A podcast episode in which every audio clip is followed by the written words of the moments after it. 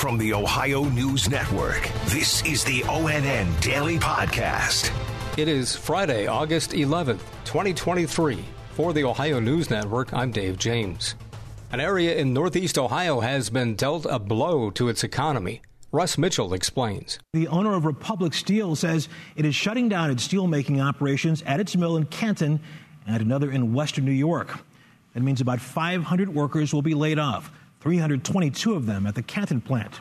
Grupo Simec, the Mexico based company that owns Republic Steel, says a new state of the art plant in Mexico will remain open.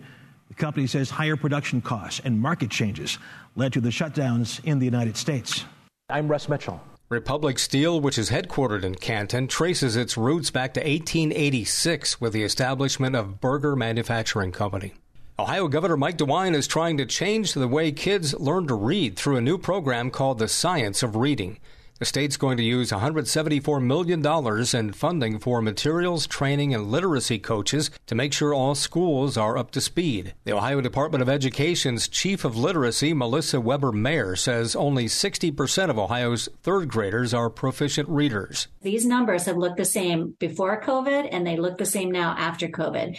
And, and it's, it's time to do something so that we can ensure that every student in Ohio has the opportunity to be successful. Governor DeWine says the state will give schools the tools to do this pay for the cost of high quality instructional materials that are aligned with the science of reading for public schools that do not have them. Support teachers by funding professional development in the science of reading and covering the cost of stipends for teachers to participate in that instruction. DeWine says the initiative also will pay to provide literacy coaches who will help teachers implement best practices.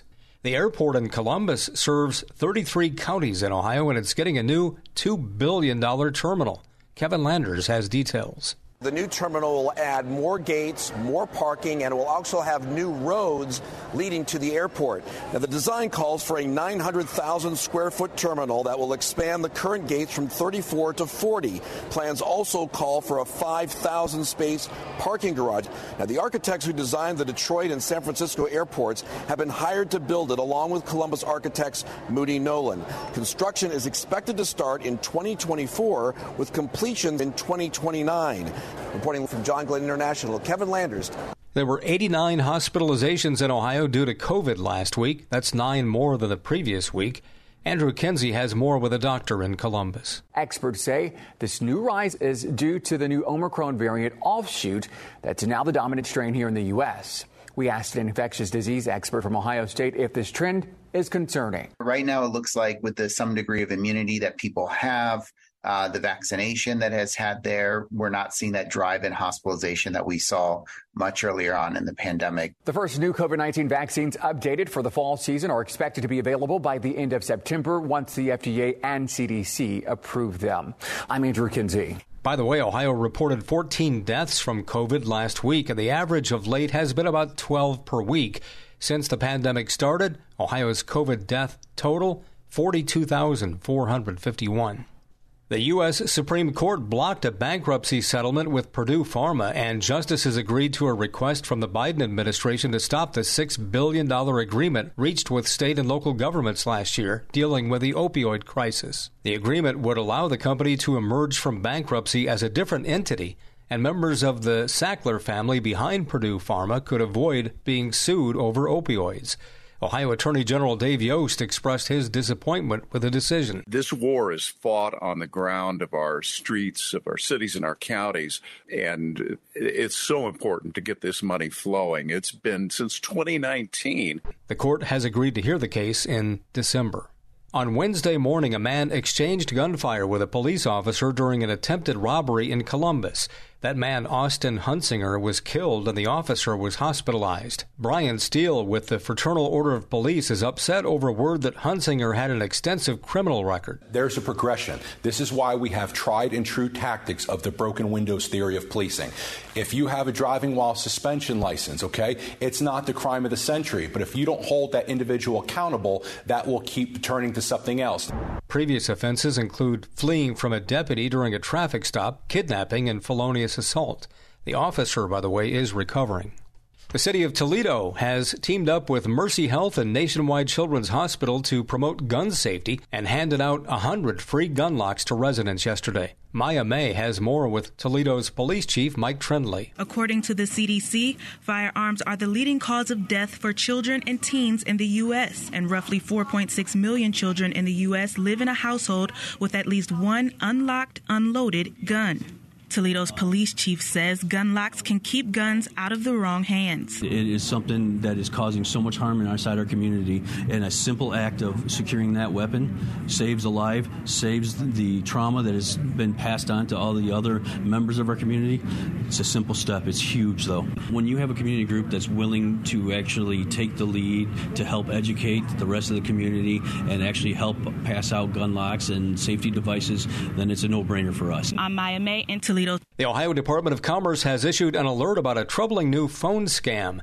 It targets families going through some of the most difficult periods in their life. According to the department, scammers are using written obituaries to gain information about the families of people who have recently died. These criminals will then use this info to call the families pretending to be representing a funeral home in an effort to steal victims' financial information. The Commerce Department says anybody receiving a purported call from a funeral home that they feel is suspicious should immediately hang up and reach out to the funeral home directly.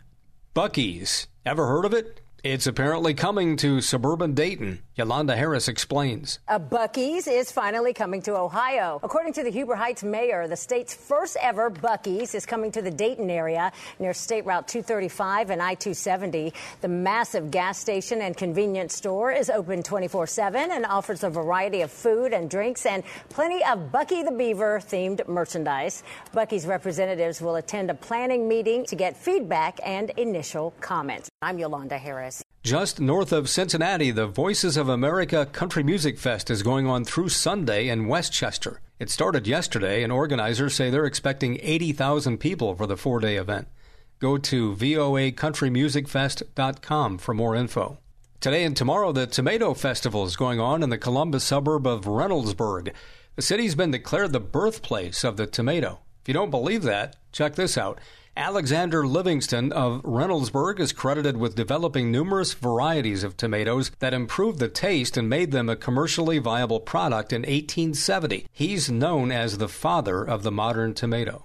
Some kids from another Columbus suburb north of there will get a chance to shine on ESPN next week. Dave Holmes explains. From the first time you get a baseball mitt, you dream of getting to play on the biggest stage. And now a group of kids from New Albany are going to have that chance. New Albany facing Elmhurst in the Great Lakes Region Final. Winner goes to the Little League World Series. Kevin Klingerman finishes off a shutout on the mound. Klingerman didn't give up a single run in the regional tournament.